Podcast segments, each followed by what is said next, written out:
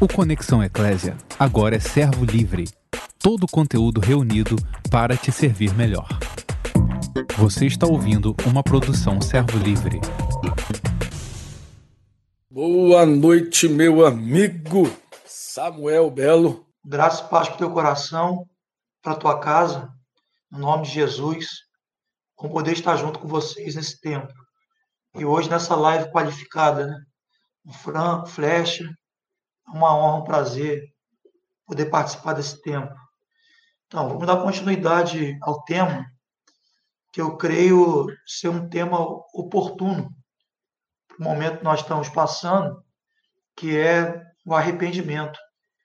É o texto referência, é segunda crônica 7,14, texto conhecido, é, cantado, né? É, é um texto condicional. O texto diz assim: se meu povo que se chama pelo meu nome se humilhar e orar, e me buscar e se converter dos seus maus caminhos, então, consequência, eu ouvirei dos céus, perdoarei os seus pecados e sararei a sua terra. É, desde o início desse colapso mundial em função da pandemia do Covid-19, eu tenho ouvido por fontes diferentes fonte segura, homens de Deus, é um chamado arrependimento. E esse chamado arrependimento é, tem coerência com o agir de Deus é, no longo da história. Nós sempre vendo Deus é, é, se tornando favorável, se levantando em favor de pessoas, nações, é a partir do arrependimento. Nós também podemos constatar isso na história dos, dos avivamentos. Todo grande avivamento registrado na história da igreja foi precedido pelo arrependimento, pelo arrependimento genuíno diante de Deus.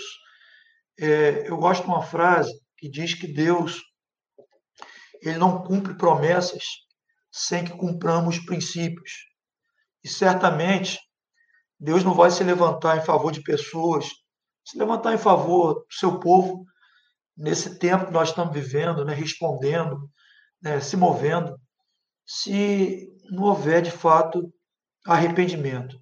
Foi uma experiência que eu contei ontem, que ela ficou no meu coração durante a semana toda. É uma irmã acordou de madrugada por duas vezes na semana passada, e ela acordou duas vezes com a mesma voz. E a voz dizia o seguinte: a igreja precisa se arrepender dos seus pecados. E essa voz especificou quais seriam os pecados que a igreja precisava se arrepender nesse tempo, para que Deus pudesse se levantar, responder, agir de alguma forma. Os pecados que ela ouviu nessa voz foram os seguintes: divisão, ofensa, rebelião e pecados sexuais. E Deus dá um texto a ela, que foi esse texto, 2 Crônica 7,14, que nós é, acabamos de ler. Posso prosseguir? Ou quer complementar? Posso? É, o momento que nós estamos passando, eu tenho falado isso, a pessoa pergunta né, para a gente, né, como é que você vê esse tempo, o que, que você tem percebido da parte de Deus? Eu tenho dito o seguinte, que esse momento, ele, logicamente, ele cumpre uma agenda escatológica, isso está previsto em alguns textos das Escrituras. Vou citar o texto de Lucas, que é um texto claro e também está mais objetivo, Lucas 21, o 9 em diante, 9, 11 18, né, diz assim o verso 9: Quando ouvirdes falar de guerras e revoluções, não vos assusteis, pois é necessário que primeiro aconteça essas coisas, mas o fim não será logo. É, então, é bom a gente já dar também uma advertência que a gente não deve se assustar que isso é só o começo, né? Não se assuste, tem mais coisas por aí. E o verso 11 especifica aí as calamidades como sinais dos últimos tempos. Então, o verso 11 ele diz: haverá grandes terremotos, epidemias e fome em vários lugares, coisas espantosas e grandes sinais do céu. Aí o 18 diz assim: é, contudo, não se perderá um só fio de vossa cabeça. Aqui nós temos que depositar nossa fé, nossa confiança. Aqui está um, um alento para nossa, a nossa, a nossa alma, né? Que independente das, das turbulências, né, dos, dos conflitos, há uma promessa aqui também de que não se perderá um fio da nossa cabeça. Mas para conectar com o nosso tema, eu creio também que nós estamos, estamos passando, e Deus tem falado muito mais aí, em várias outras fontes, porque Ele fala, né? De muitas formas e muitas maneiras, como diz a palavra lá em Hebreus, mas eu também creio que esse tempo é um tempo de Deus para corrigir desvios doutrinários. Eu creio que é um tempo de Deus para ele tratar com pecados ocultos. E creio que é um tempo de Deus também para tratar com as disfunções relacionais, os conflitos de relação entre os irmãos. Tenho certeza que esse tempo o Senhor vai tratar é, pontualmente, pontualmente essas questões. Eu estava lendo um artigo do Mitian, você é, te, divulgou ele aí, é, um artigo do Mitian, cujo tema é, é Deus e o coronavírus. Ele diz assim, dentre tantas coisas profundas, proféticas e boas, ele diz assim: o coronavírus não é um juízo condenatório de Deus, mas corretivo para que as nações se arrependam dos seus males e pecados e se voltam para Deus. Então ele faz uma distinção de juízo. Ele diz que esse momento que o mundo está passando não é um juízo condenatório, é um juízo é, corretivo. E dentre outros textos que ele, que ele expõe, é, ele cita Isaías 26, verso 9, que diz assim: Porque quando existem julgamentos seus na terra, os habitantes do mundo aprendem a justiça. É um versículo, dentre outros, que prova que Deus está trazendo na terra, na verdade, um juízo corretivo. E nós temos que estar sensíveis diante dele para ouvir do Senhor e, na verdade, obedecer, se arrepender daquilo que Deus quer nos corrigir é, individualmente é, e como igreja. Nós, de fato, precisamos aprender a lição que Deus está nos ensinando nessa crise, né? E a tônica é ouvir o que Deus tem para falar, se arrepender, se voltar para Ele. Aí vamos entrar nos pontos mais específicos aí sobre arrependimento, né? É, para que a gente tenha uma melhor compreensão do tema desse tema arrependimento, é muito importante definir algumas das escrituras o que é arrependimento. Ontem nós falamos sobre isso. Eu já ouvi pessoas é, definindo arrependimento totalmente diferente do que a palavra expõe. Sabe assim, um, conceitos, é, definições totalmente diferentes é, do que a palavra nos mostra, que a palavra fala sobre o que é arrependimento. Então, assim, para que a gente de fato possa é, corresponder a essa palavra, é, entender que Deus está falando, né, o que é arrependimento. Eu já ouvi pessoas confundirem arrependimento com estado emotivo, né, a alma. Né? Então as pessoas dizem assim: olha, ela está arrependida mesmo. Eu falo, por quê? Né, qual o fruto que prova isso? Ela diz que, ah, não, porque ela está muito triste. É porque chorou muito. Porque está muito contrita. Né? A gente sabe que o arrependimento ele também envolve a área emocional, mas a, a, a área emocional por si só é, não define o arrependimento. Eu já vi várias vezes, creio que você também, pessoas chorarem, ficarem tristes após terem pecado e depois voltar às mesmas práticas, voltar a fazer as mesmas coisas. Então, arrependimento não pode, não é definido por essas variações da alma, tristeza, choro, né, daí por diante. Então, é, é bom a gente definir claramente assim tempo que temos, é, o que é arrependimento? De fato, o que é arrependimento? Nós conversamos aqui anteriormente sobre Hebreus 6, né? Deixa até você depois dar uma, uma arrematada aí. Mas o arrependimento faz parte dos princípios elementares da doutrina de Cristo. Arrependimento e fé em Deus. Vamos abordar esse tema essa semana. É, se o arrependimento faz parte dos princípios elementares da doutrina de Cristo, obviamente é uma doutrina relevante, é uma doutrina importante. O arrependimento precede a fé. Né? Quem não está arrependido não vai conseguir se mover em fé. Então, o arrependimento é, tá aqui mencionado em Hebreus 6, verso 1. Vou até ler, verso 1 e 2. E o escritor aos Hebreus diz assim: Por isso, pondo de parte os princípios elementares da doutrina de Cristo, deixemos-nos levar, deixemos-nos levar para o que é perfeito, não lançando de novo a base do arrependimento das obras mortas, a fé em Deus, o ensino de batismos, a imposição das mãos, a ressurreição de mortos e o juízo eterno. É, se é um princípio elementar né, da, da fé cristã, é, obviamente, essas doutrinas elas devem fazer parte do ciclo de ensino do novo discípulo. Deve ser prioridade no ciclo de ensino do novo discípulo. E, obviamente, todo discípulo maduro, aqueles que já estão caminhando, é, eles têm que ter compreensão dessas doutrinas. Não só compreensão, mas principalmente ter a prática. Mas a verdade, Franco, é quanta controvérsia, quanta superficialidade em algumas dessas doutrinas, principalmente quando entra na questão do, do, da ressurreição dos mortos, juiz eterno, né?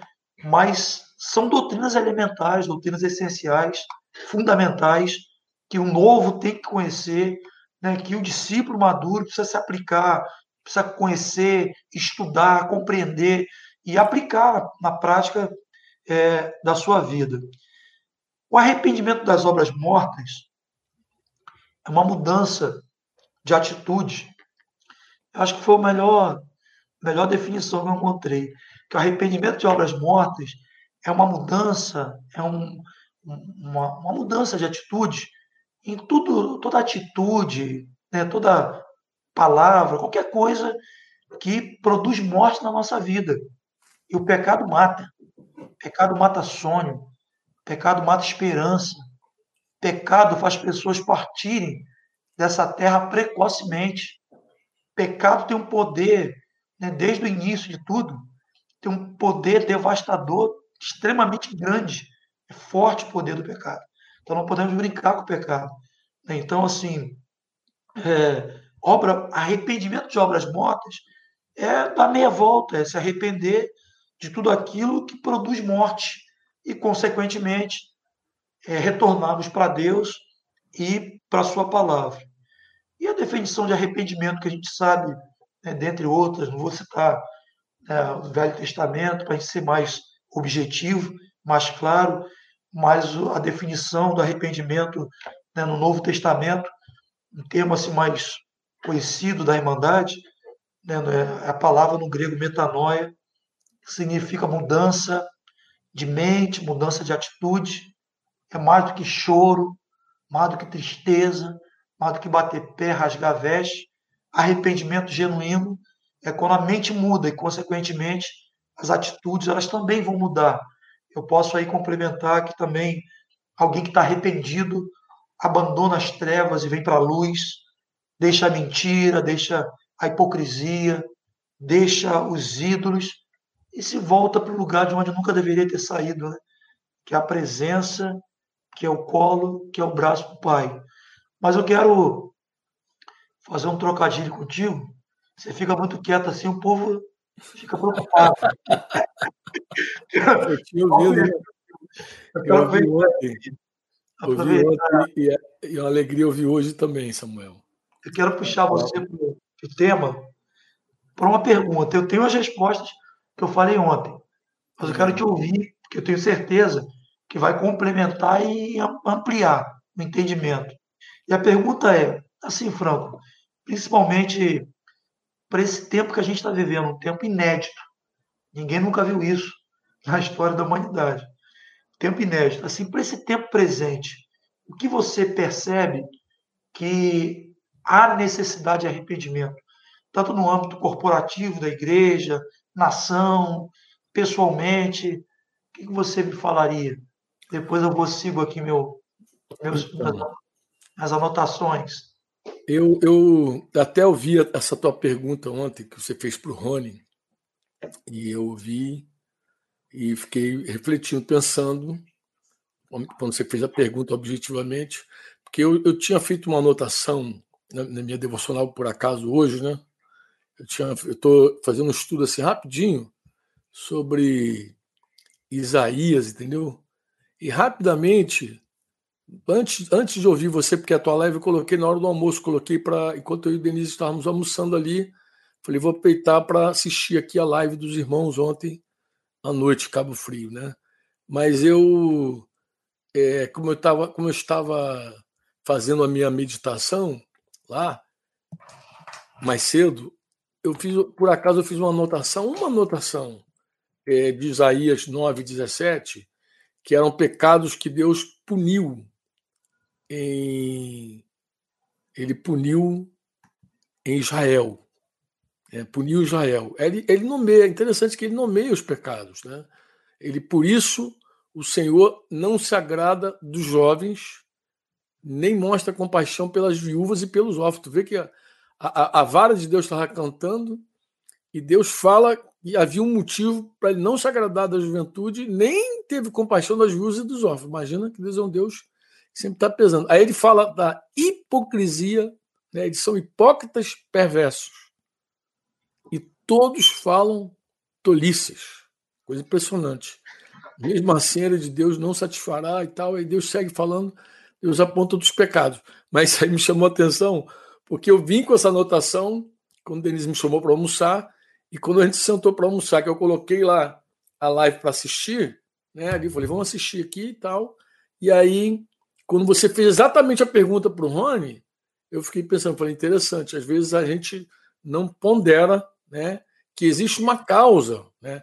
Vamos, vamos, vamos fazer assim, uma, a seguinte avaliação: vamos considerar que de verdade Deus está usando toda essa situação para corrigir o povo, para chamar o povo ao arrependimento. A gente sempre crê que tudo que acontece no mundo também é uma circunstância onde Deus pode estar falando. E a maioria dos cristãos acreditam, de verdade, que estão é, que Deus está falando, dentre outras coisas, né, para o povo se humilhar, orar, buscar o Senhor e se arrepender dos seus maus caminhos. Essa foi a primeira palavra que o Modesto é, fez a live dele e eu lembro que eu peguei essa palavra para ter confirmação da, do primeiro domingo que eu ministrei sobre aquele assunto que você me pediu para eu falar lá no Chile.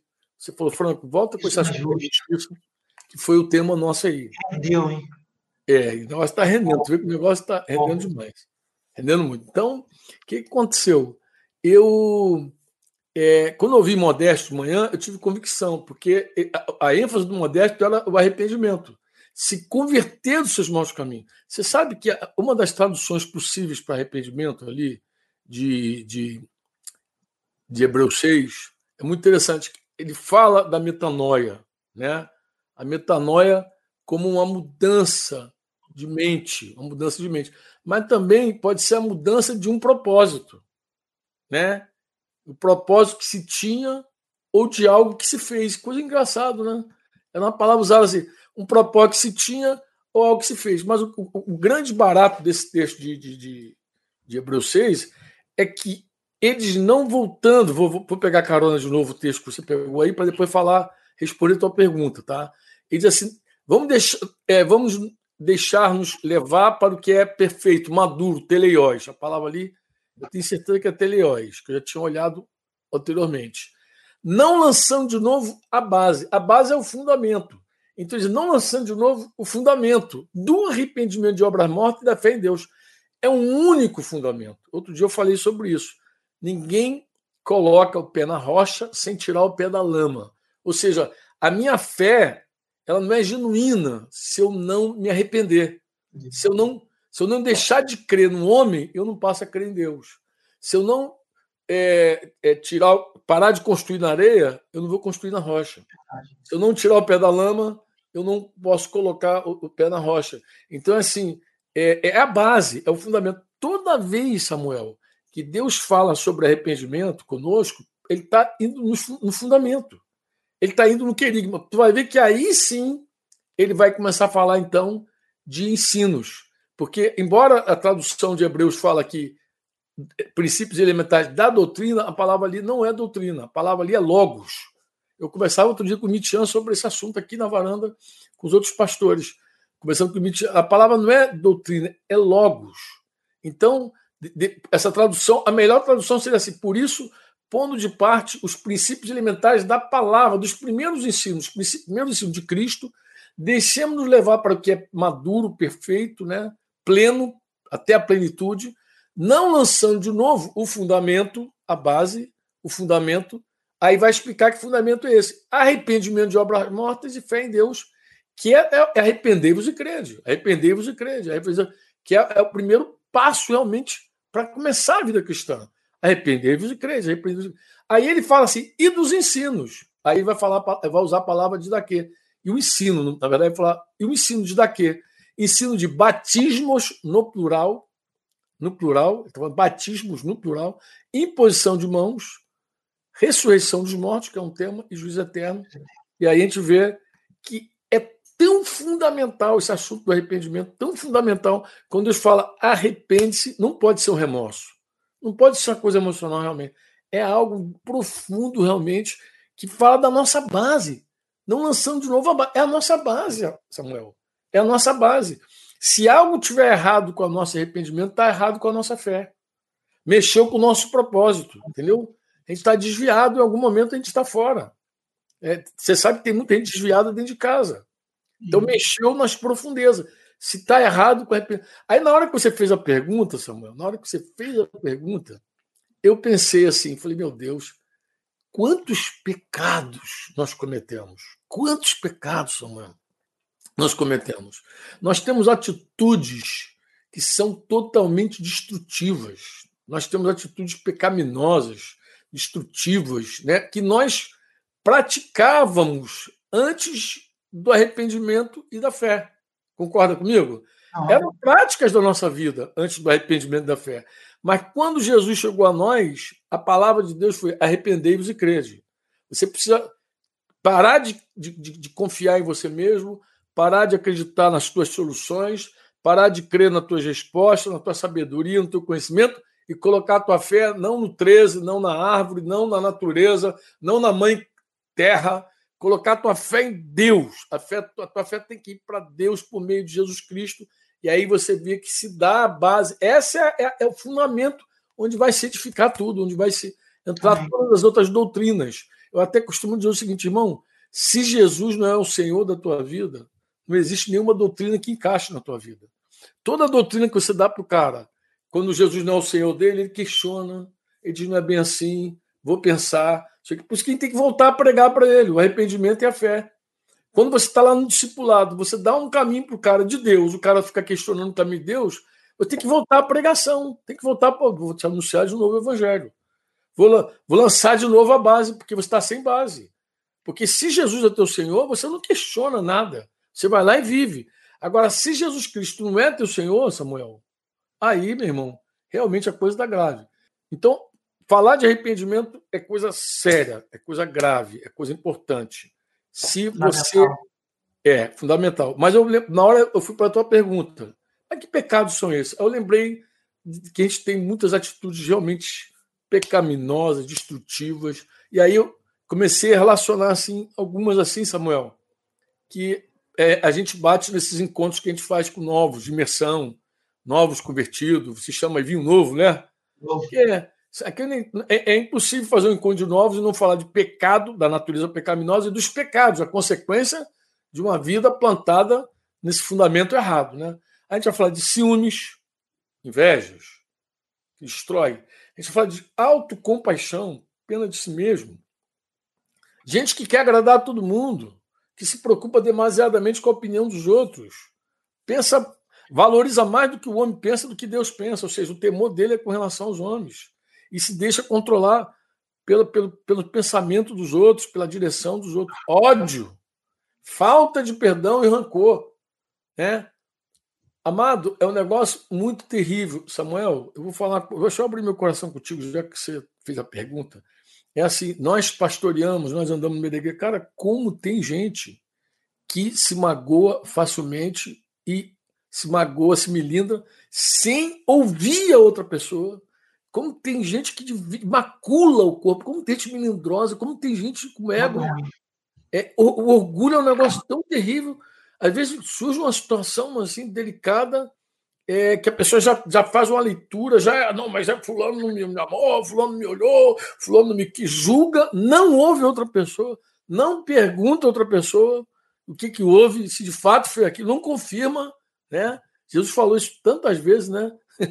e, e a gente repetiu esse ensino de Jesus, na verdade, a gente que repetiu, né? Mateus 8, vai lá ouvir teu irmão, vai arguir teu irmão, mas rapaz, ninguém faz isso. Ódio, falta de perdão, vingança, ira e argumentação, querer forçar a nossa ideia sobre as outras pessoas de qualquer jeito, cobiça, avareza, ganância, para conseguir mais das outras pessoas, né? E, e, sei lá, sacrificar até outras pessoas, sacrificar a família, os filhos, tempo com Deus, né? Perfeccionismos.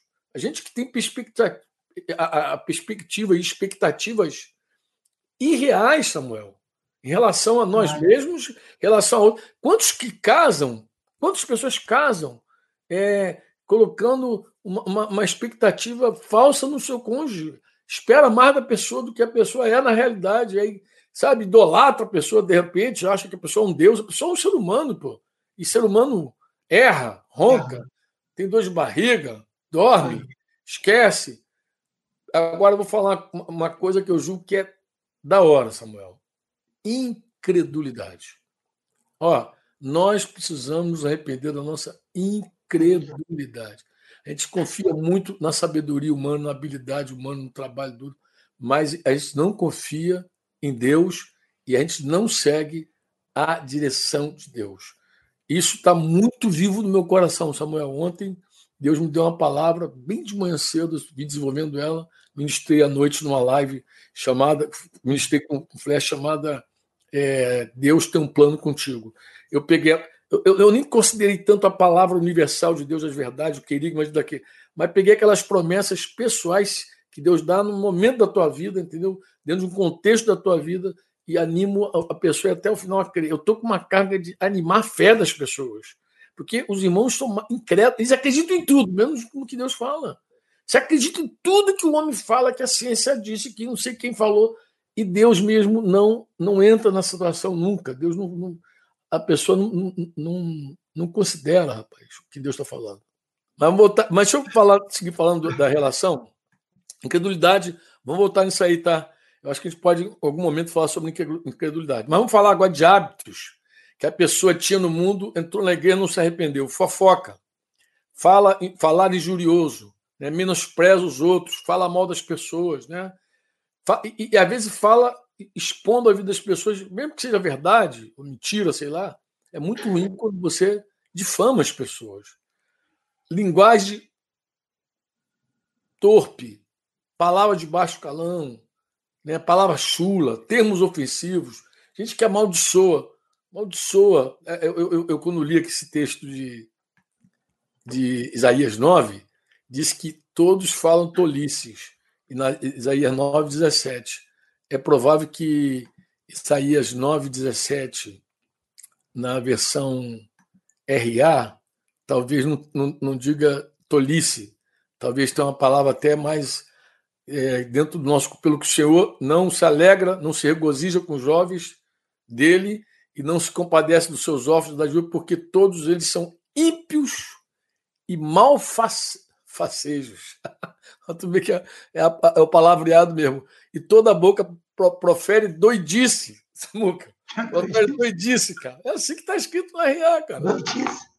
Doidice, cara. Doidice. Tá pensando que eu tô brincando? Tá lá, vai lá. 9,17 Isaías. Com tudo isso, não se aparta a sua ira e a sua mão continua ainda estendida. É, é, ou seja, eu estou pegando carona, estou falando isso aqui para dizer o seguinte: o que você disse inicialmente, que, é, que a importância do arrependimento, né? É, é, Deus quer cumprir as promessas dele, mas ele tem que se arrepender. Ali a vara de Deus está cantando e os caras não se arrependem, falando um monte de doidice. Então, então bota na tua rela aí, na tua relação de pecado aí, as doidices lá de, de Isaías 9,17, pô. Aí você coloca, fala doidice, amaldiçoa as pessoas, tem gente roubando, furtando, quebrando promessa. Tem gente desejando morte, desejo de morte para si mesmo, suicida, desejando que os outros morram. Terrível. E sem contar, Samuel, deixa eu ir mais fundo, já que tu perguntou. Deixa eu falar de outras coisas, mas posso mais? Vamos falar dos vícios e da, da, dependência que quase ninguém toca, Samuel. Glutonaria, Samuel. Ah. Samuel está gritando o tempão da glutonaria, pessoal que come exagerad, exageradamente. E agora, nesse período de, de quarentena, tem gente fazendo brincadeira com esse pecado. Estão fazendo brincadeira. Tudo que fazem maior zoeira com esse pecado, entendeu? Hoje mostraram uma, uma, uma chapeuzinho vermelho desse tamanho, dizendo que ela comeu o lobo mal e a vovó na quarentena, nos meus 10 dias. Todo mundo rebentando. E, e eu, eu, eu podia agregar nicotina, drogas, álcool, jogos de azar, entendeu? Também a gente pode falar do consumismo, que é até engraçado. Eu fico imaginando uma pessoa que dizem que é compulsivo, né? que tem impulso de comprar tudo que vê, nesse período de quarentena, com tudo fechado, cara. Vai comprar pela internet, né? Vai sentar lá e vai ficar usando cartão de crédito para comprar tudo pela internet. Né? Uso a gente pode agregar na nossa geração excessivo de computador, internet, vício, televisão, isso aí é muito mais antigo, né? E nós, é, quando, quando, quando é um caso de vício, inclusive, desse nível aí, esse cativeiro, a gente até recomenda que você precisa de, de, um, de alguém que conheça teu caso, que esteja perto, entendeu? Que possa ajudar você com o teu vício. Então, não é, não é fraco não, neguinho. Pecados sexuais, amado, que você citou aí. Pecados sexuais. Vamos destrinchar. Pornografia. Gente tarada mesmo, compulsão por sexo, adultério, fornicação, bestialidade, desejo de conhecer, praticar tudo sobre sexo, fantasias sexuais, homossexualismo. A lista é grande, pô. Deus criou o sexo, a sexualidade e a sexualidade, mas você sabe que o pessoal aí tá perverteu a coisa, né? Então a lista é. Oi? Saiu totalmente do trilho totalmente do tipo. Você vai falar da fornicação, da prostituição, do sexo ilícito, relacionamentos de, de sexos anteriores, vidas anteriores antes de casar, relação, todo tipo de relação sexual ilícita.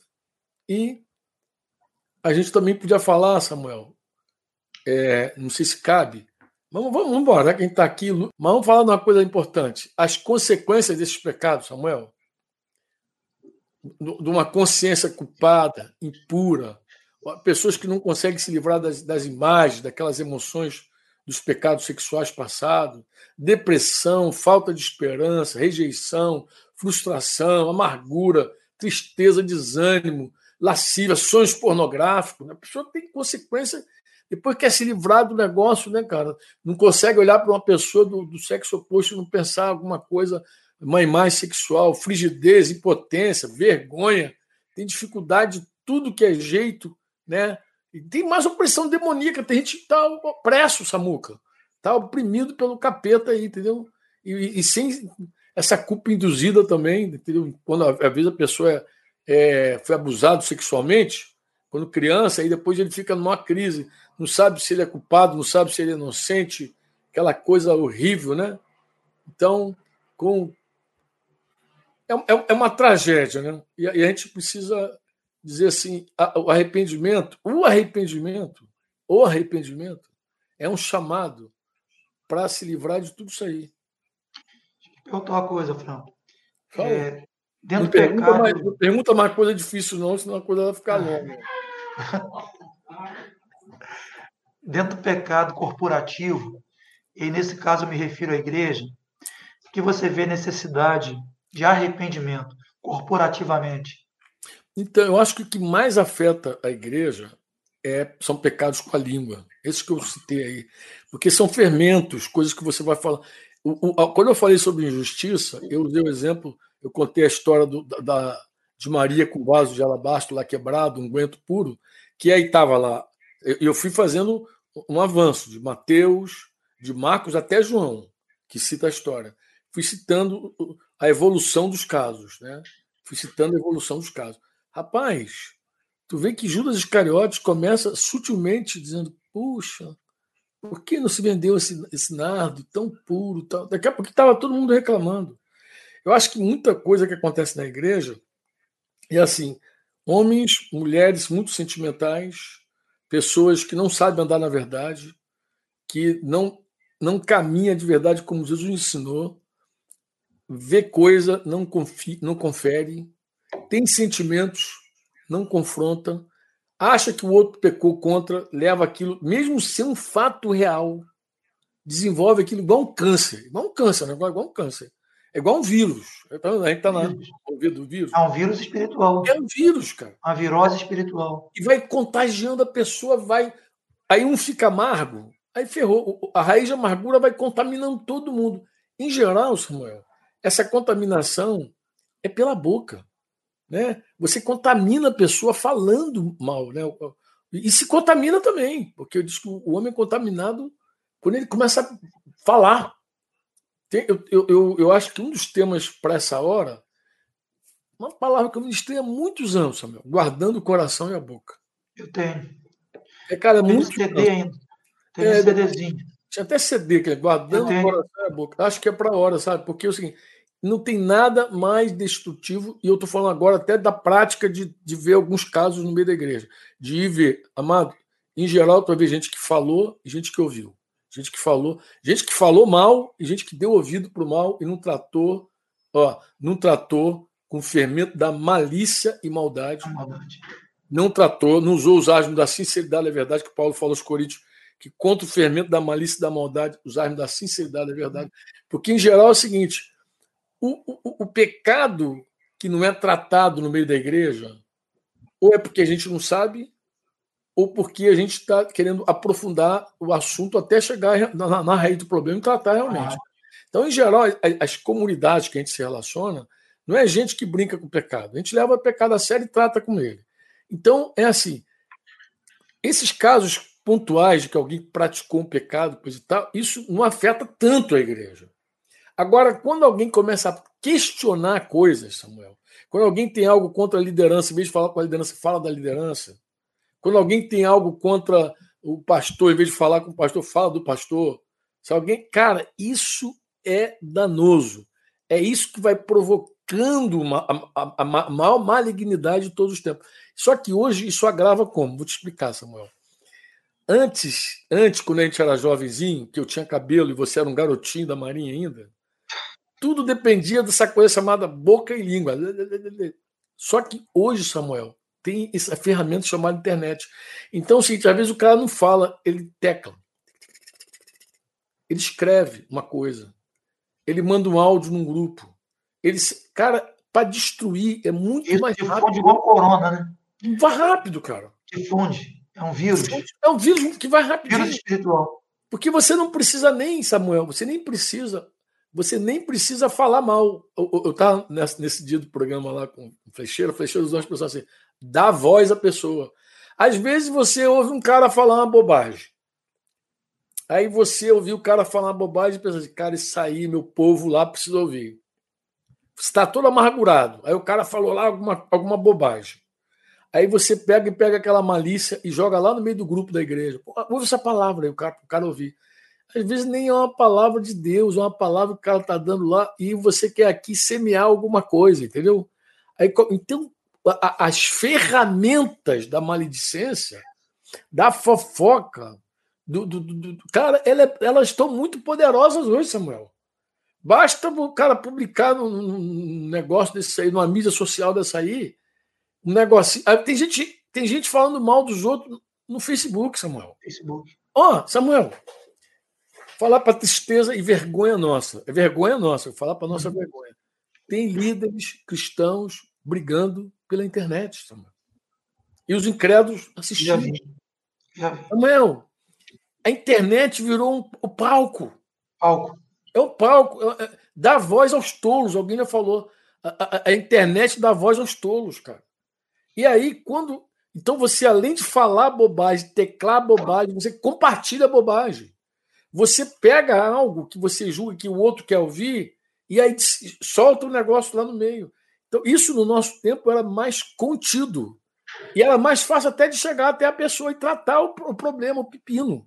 Agora, Samuel, depois que o cara solta lá, eu peguei o texto, você pode pegar depois olhar de novo, que, que Judas falou mal da mulher, do vaso de alabastro lá, que ungiu Jesus. Inclusive, foi a única que ungiu Jesus para o sepultamento, porque depois, quando foram ungir Jesus, Jesus já havia ressuscitado.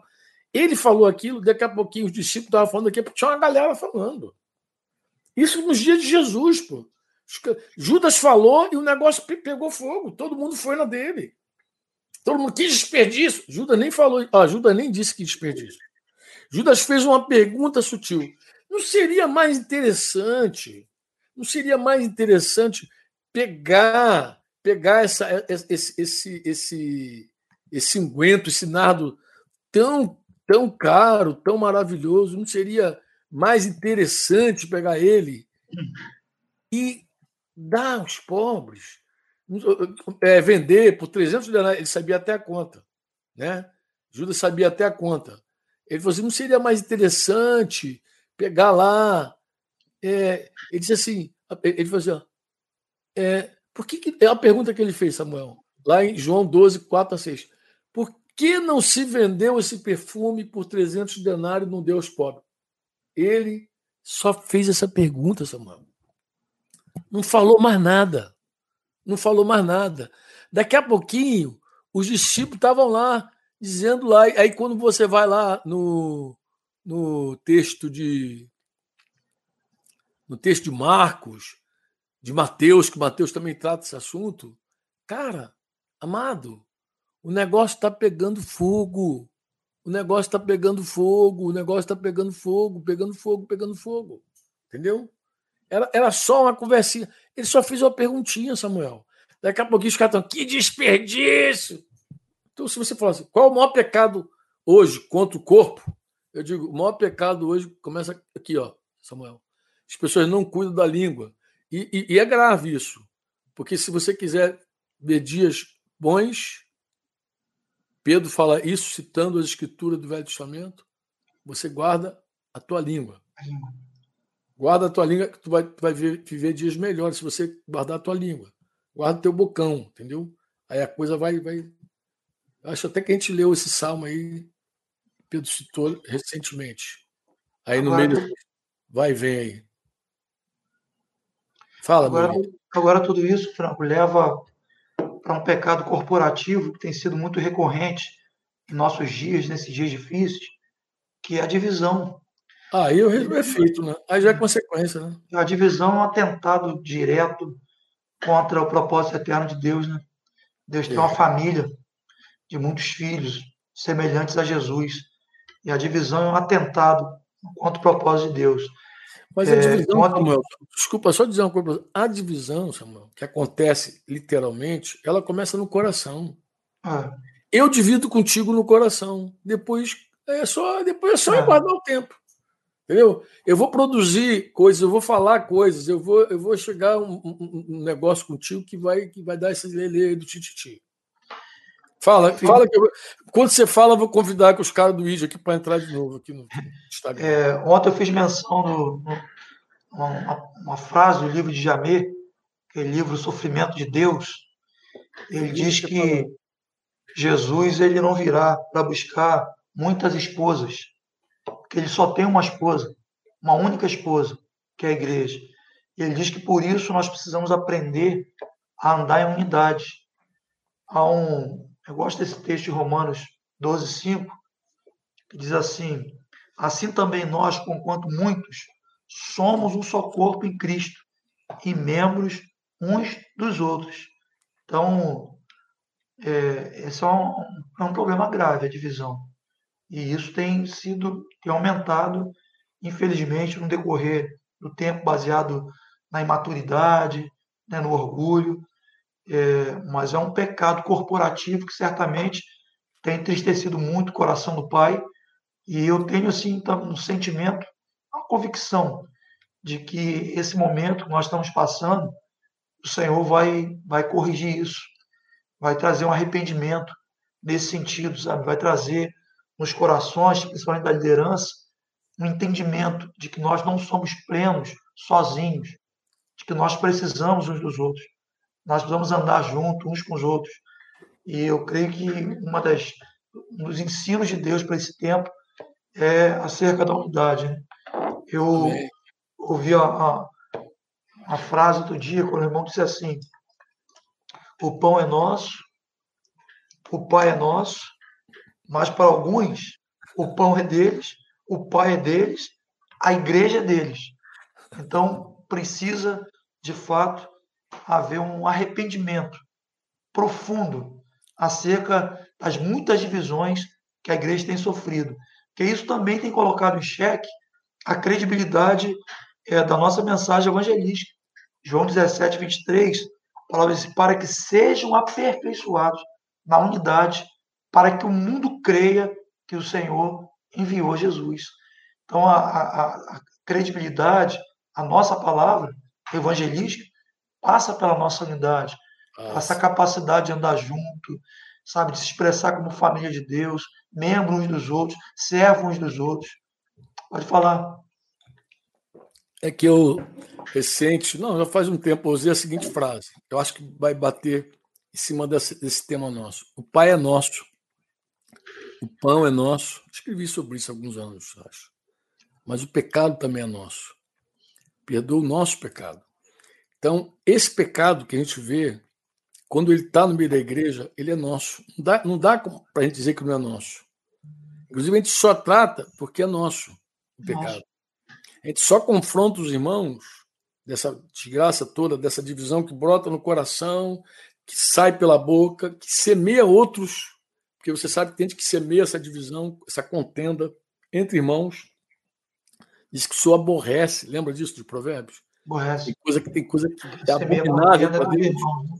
Lembra disso? Uhum. E, e semear contenda entre irmãos é mais grave que derramar sangue inocente, segundo o texto lá de Provérbio. Então, entre o aborto, por exemplo, olha que a gravidade da coisa de Provérbio. Depois você pode examinar.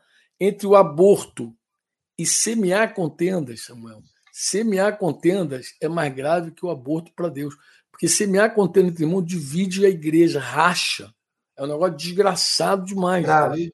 Gravíssimo, gravíssimo. Depois você vai muito Pode grave. olhar. Oi? É muito grave. É, é, é, muito grave, muito, muito grave. Né? Não é grave, não, é muito grave. Entendeu? É gravíssimo. Então, é, é um texto de provérbio, não sei se vai, vai lembrar logo no iníciozinho, quando ele vai falar, é, lá no capítulo 6 de Provérbios, se não falha a memória, esse acho que é Provérbios 6 mesmo, que diz que. É Provérbios 6, sim. É 6 versículo 16. Seis coisas o Senhor aborrece, a sétima a sua alma abomina. Olha a lista, meu filho. Põe atenção aí. Seis coisas o Senhor aborrece, a sétima ele abomina. Vamos lá, listinha assim. Agora falando, falando de pecado ainda. Olhos altivos, língua mentirosa, mãos que derramam sangue, tá vendo? Sangue inocente, tá vendo aqui o aborto aqui, ó. Mãos que derramam sangue inocente, três. Coração que trama projeto iníquo, projetos iníquos. Pés que se apressam para correr, a correr para o mal. Testemunha falsa que profere mentira. Agora a sétima, a sétima, que a alma dele abomina, é semeia contendas entre irmãos. Guardou isso? Amém. A maioria de nós nem presta atenção nisso. Mas é, esse é, a sé, é o sétimo pecado. Gravíssimo. Gravíssimo. Né? Tem gente que acha que não. Tem gente que acha que, que, que jogar irmão contra irmão é uma coisa, é, é, é, brincadeirinha desde que ele era criança em casa. Mas Deus considera gravíssimo. É assim que está escrito o texto. Você pode anotar aí depois aí. Não sei se o pessoal da, se Flecheiro está vendo aí. É, Provérbios 6, de 16, 16 a 19. a 19. Ele vai falando seis coisas. Tu vai ver olhos altivos, língua mentirosa, mãos que derramam sangue inocente, coração que trama um projeto nico, pés que se apressam para correr para o mal, testemunha falsa que profere mentira. E o sétimo, o que semeia contenda entre irmãos. Entre... Olha a gravidade. Olha como é que é grave. Porque aí você vê, o negócio está dentro de você, você dividiu aqui, você esparrama lá, aí vai fazendo mal. Às vezes eu sou duro com esse assunto, duro. Eu já fui chamado até de, duro, né? Já até me, me chamaram. Eu lembro de uma ocasião que ele teve que disciplinar um, um pastor por esse caso, de um caso é, pontual, um, um, que ele, nem ele negava. É, tinha testemunhas de uma semeadura de contêiner que o pessoal achou que eu peguei pesado a disciplina dele. Mas eu estava dizendo, gente, isso é grave, é gravíssimo. Esse negócio não, é gravíssimo. Ele precisa sentir o impacto disso, porque a correção é para o bem dele. Pô. Porque tem gente que acha que é natural ficar dividindo pessoas. Não é, é, é gravíssimo, amado. Então, se tem um pecado aí grave, é esse. Agora tu vê como é que se semeia contra entre irmãos, amor? Se não é. A língua. Com a língua. Com a língua. É, a gente vê pelas escrituras, Fernando, que o arrependimento não é algo abstrato. O arrependimento é algo concreto, palpável. Concreto. Jesus disse isso. Jesus falou: produzir, pôs fruto digno de arrependimento. Produz fruto digno de arrependimento. Algo visível, convincente. Né? Então, assim, estou vendo que nosso tempo aí está indo para o final. Que pena, né? Ah, é, tá tema, tema tão bom. Mas eu queria deixar para você, está inspirado para caramba, né? É, o que você pontua como, de fato, um fruto de alguém que está arrependido. Dessa coisa toda? É, de forma prática, como eu, eu, eu testifico que alguém está arrependido? Samuel, eu vou falar para você uma coisa que eu já até vi na vida de um, de um homem. Já vi isso na vida de um homem. É assim. Vou, vou usar, vou, vou, tentar ser bem didático, igual um professor, já que você é professor e tem um montão de professor aí na área nos assistindo. Foi assim. Nós, o, o fruto do Espírito Santo, para mim, ele é tridimensional. É tudo que Jesus fez na cruz por nós tem que ser visto em nós, entre nós e através de nós. Então, quando alguém fala o fruto, mas qual é o fruto? Tem gente que acha que fruto é ganhar gente, quantidade. É, mas não é tudo. Tem gente que acha que fruto é o caráter. É, mas não é tudo. Tem gente que acha que o fruto é, o fruto é assim. O fruto é amor. Quando eu amo a Deus, produz qualidade. Amor para cima, qualidade. Amor para dentro da igreja, unidade. Amor para fora, quantidade. Não existe nada, nada, absolutamente nada, Samuel, que alguém possa substituir e dizer assim: ah, esse aqui é um fruto de arrependimento. Se você não vê a unidade de verdade fluindo por meio de uma pessoa que um dia dividiu a igreja, maculou, contendeu. Ela tem que se tornar, porque isso é o fruto da própria vida de Deus nela. É assim, eu amo a Jesus, ama, então você vai ser transformado de glória em glória na imagem dele. Quanto eu amo Jesus, que eu mergulho nele, ele vai dizer, apacenta a minha igreja. Aí eu vou para amar a igreja. Então, o amor para dentro da igreja vai. Eu, ninguém consegue amar a igreja e dividir a igreja, Samuel. Você, se você amar a igreja, tu vai trabalhar pela unidade dela. Oh, se você amar a igreja e um dia tiver que alguma dificuldade, tu pega a tua família, vai morar lá na Cordilheira dos Andes, mas não divide. Eu vi essa frase. Oi? Você estava lá, você é testemunha. Você viu que naquele dia como é que eu estava, né? Mas eu, eu, estava quente naquele dia, Samuel. Por causa disso, eu entendo, eu sei que o corpo de Cristo não está dividido. Quando Paulo perseguiu a igreja, Jesus teve um encontro com ele no deserto, falou: Saulo, Saulo, por que me persegue? Jesus, ele se identifica com a igreja. Ele não diz, por que você persegue a, a, o meu povo? Ele não falou isso, Samuel. Por que você persegue a minha igreja? Não, por que, que você me persegue? É o corpo de Cristo. Paulo estava fazendo mal ao corpo de Cristo. Então, quando eu amo Jesus, eu tenho que amar o corpo dele. Não dá para amar Jesus não amar o corpo dele. Então, esse fruto de arrependimento para mim é unidade. Eu tenho que ver fruto de unidade. Eu tenho que ver gente trabalhando em prol da unidade da igreja, para dizer esse cara está arrependido. E, obviamente, esse amor para dentro ele flui, flui para fora, para os incrédulos. Porque não dá para eu ficar amando a igreja e não, olhar, não amar os perdidos, concorda comigo? Eu tenho que olhar para fora e dizer, não, essa família tem que aumentar, pô. Deus quer uma família de muitos filhos, de muito. Essa família tem que aumentar. Aí você vai amando as pessoas do mundo, você vai encontrando gente no mundo tão amável que você ama mesmo. Tu tem contato com pessoas que, meu Deus, eu quero essa vida para tu ora, tu pede a Deus vidas para Jesus. Poxa, Senhor, salva essa pessoa, alcança a pessoa, porque tu quer ver essa pessoa aglutinada essa família. Então, se você perguntar, Franco, qual é o fruto? Só tem um, Samuel. Essa pessoa tem que viver, trabalhar para a unidade da igreja a vida inteira, porque isso é um fruto natural. É, é o que Deus espera dela. É o resultado do Espírito Santo na vida de uma pessoa. É amor, é benignidade, é bondade. É, é, é, é o resultado. Então não dá para eu ter um discurso de assim, estou arrependido de ter dividido a igreja, e, e depois só com, com, palavras. Eu vou ver se o teu trabalho, se a tua vida a partir dali inspira a unidade, cuida da família, ama a família, quer ver a família junto, luta pela família, tá ali, preserva a verdade. Tal. Quando eu falo isso, eu não estou falando para passar a mão em cima de pecado, eu não estou falando para viver. É, tem que ser como aquela música que a gente cantou há muitos anos. Eu participei da composição, sabe que eu também componho umas canções de vez em quando. É, já usou fazer isso. Eu não abro, eu sou ousado. eu, eu não abro mão de você. A flecheira colocou a voz dele. Eu não abro. Os irmãos tinham começado a compor aquela música, eu entrei e pôs assim, irmão, se ficar só no refrão, eu não abro mão, eu não abro mão de você, meu irmão, alguém pode achar que a gente fica com o irmão de qualquer jeito, mesmo todo torto. Não. É por isso que eu te repreendo. Sem nenhuma né? hipocrisia. É, expõe o meu coração a ti, é por isso que eu te repreendo, sem nenhuma hipocrisia. Eu quero a sua companhia, mas eu não quero a sua companhia de qualquer jeito. De qualquer jeito. Mas você luta pela, pela unidade com santidade, sem deixar a santidade. Porque o caráter de Cristo está acima de tudo. Então, é, um, é o fruto, Samuel. Se eu não vejo alguém andar esse caminho, eu não posso dizer que essa pessoa está arrependida, posso, só pelas palavras dela. Dá para dizer assim, ah, pelas tuas palavras eu considero que está arrependido. Não dá, Samuquito. Não dá, meu lindo. Tem que dizer, não, cara, isso aí, isso aí é. Não dá, não, meu filho. O cara tem que estar tá arrependido mesmo trabalhando pra... E você conhece gente que trabalha para a unidade. Você, você Graças conhece irmãos que você é olha. Que me assim, anima. Cara, como esse me cara. anima a prosseguir. Na igreja, pô.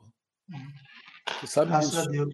Já deu o nosso tempo. Agora nem Zuca vai querer ouvir mais a gente, não. Nem Zuca quer mais. Nem Zuca mais vai, nem Zuca mais vai querer a gente. Agora já deu, já, meu Chega. Você vê que é um tema, é um tema oportuno, é um tema de Deus e que é amplo. É, pode ter parte 2, 3.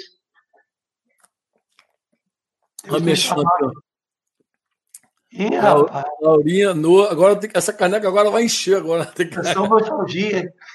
É, meu irmão, vovô te ama. O negócio aqui é mole, não. Vovô te ama. Hoje do neto, né, cara? Começa a neto. Mas deixa, é eu, deixa eu indicar esse livro aqui, ó.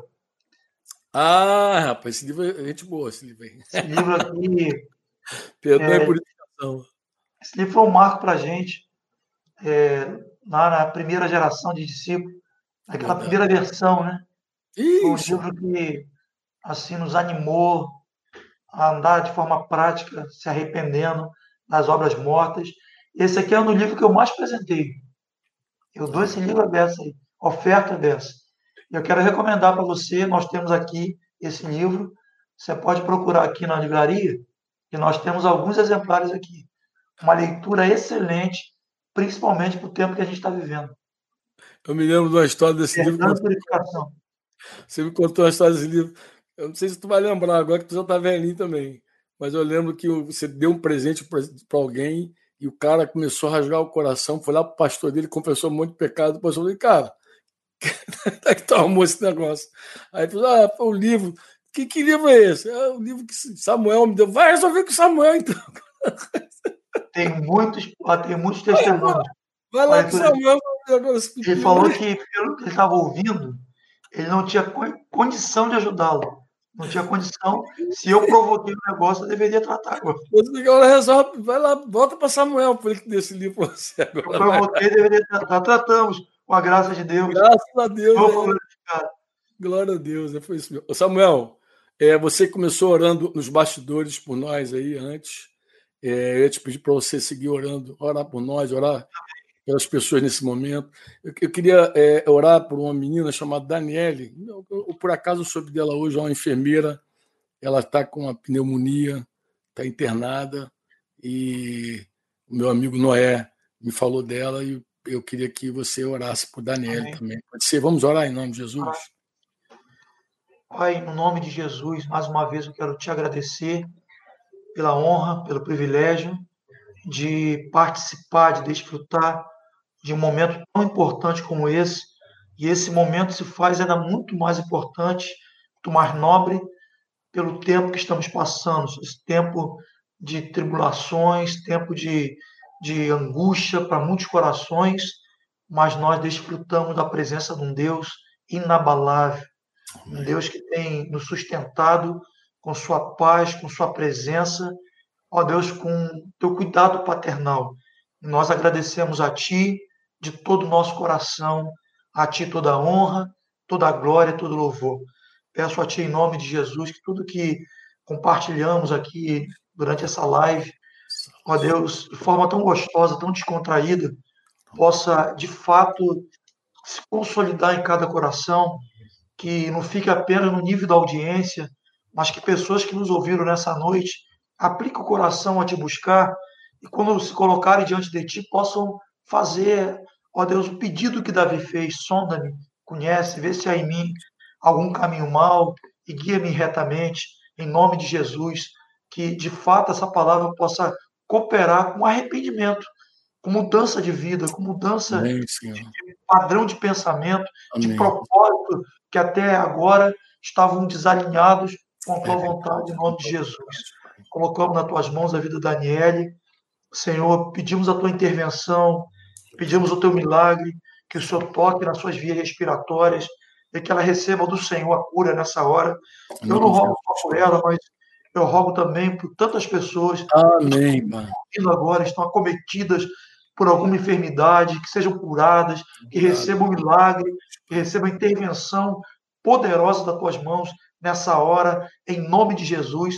Peço eu que tu guarde a fé da tua igreja, que a tua igreja não seja influenciada pelas vozes do terror, pelos rumores do terror, mas que possa se alimentar e se fortalecer na tua palavra que diz que nenhum fio do nosso cabelo vai se perder em meio às tormentas se não for da tua vontade. Pai, obrigado pela vida do Franco, tua família, Denise, tua casa, pela atitude, mais essa atitude de amor em se colocar através desse meio para nos servir, para edificar a tua igreja, que o Senhor renove as forças, que o Senhor inspire, que o Senhor guarde a tua saúde é, emocional, física, espiritual, que Ele continue a cada dia sendo mais ousado, nos falando profeticamente na unção, no poder do Teu Espírito Santo. Te agradeço, Pai. Agradecemos a Ti, em nome de Jesus, para a honra e glória do Teu nome. Amém, Senhor. papaizinho. Amém. Obrigado, Samuel. É, eu, antes de, de, ir embora, eu queria falar, contar rapidinho. É, eu tenho ouvido assim, muitos testemunhos legais desse tempo nosso aqui. Hoje eu ouvi mais um assim, que me deixou assim, muito maravilhado com Deus. Enquanto você orava pedindo cura, eu me lembrei desse testemunho. Uma irmã do CIMAC, do Rio de Janeiro, ela Diz que numa das lives, quando eu apresentava aqui o Joaquim, filho do Anderson Paes e da Bianca, né, eles têm a Olivia, apresentou o bebezinho deles, que nasceu prematuro, foi aquela guerra. O, o, o pai contou toda a história, toda a luta, e na hora que a gente estava apresentando o bebê, ela lembrou de um bebê que estava internado. Ela disse que começou, entrou ali na oração e intercedeu pelo bebê. E para a glória e honra de Jesus, ela contou que hoje ela foi pegar a informação e o bebê já está em casa, mamando, coisa e tal. Então foi uma. Então eu, eu lembrei na hora que estava orando, falei, poxa, Senhor, segue fazendo tua obra, segue usando teus irmãos, teus filhos também, porque na hora que você ora pela Daniela, de repente alguém lembra de uma outra pessoa que está doente, intercede também. E a gente forma uma corrente de oração poderosa no nome de Jesus para a glória de Deus. Fica na paz, Jesus. Obrigado, Flecha, pela, pelo apoio aí. Vamos. Sauzão. Bye, bye, querido. Beijo. Paz para todos. Tchau. Você ouviu uma produção Servo Livre.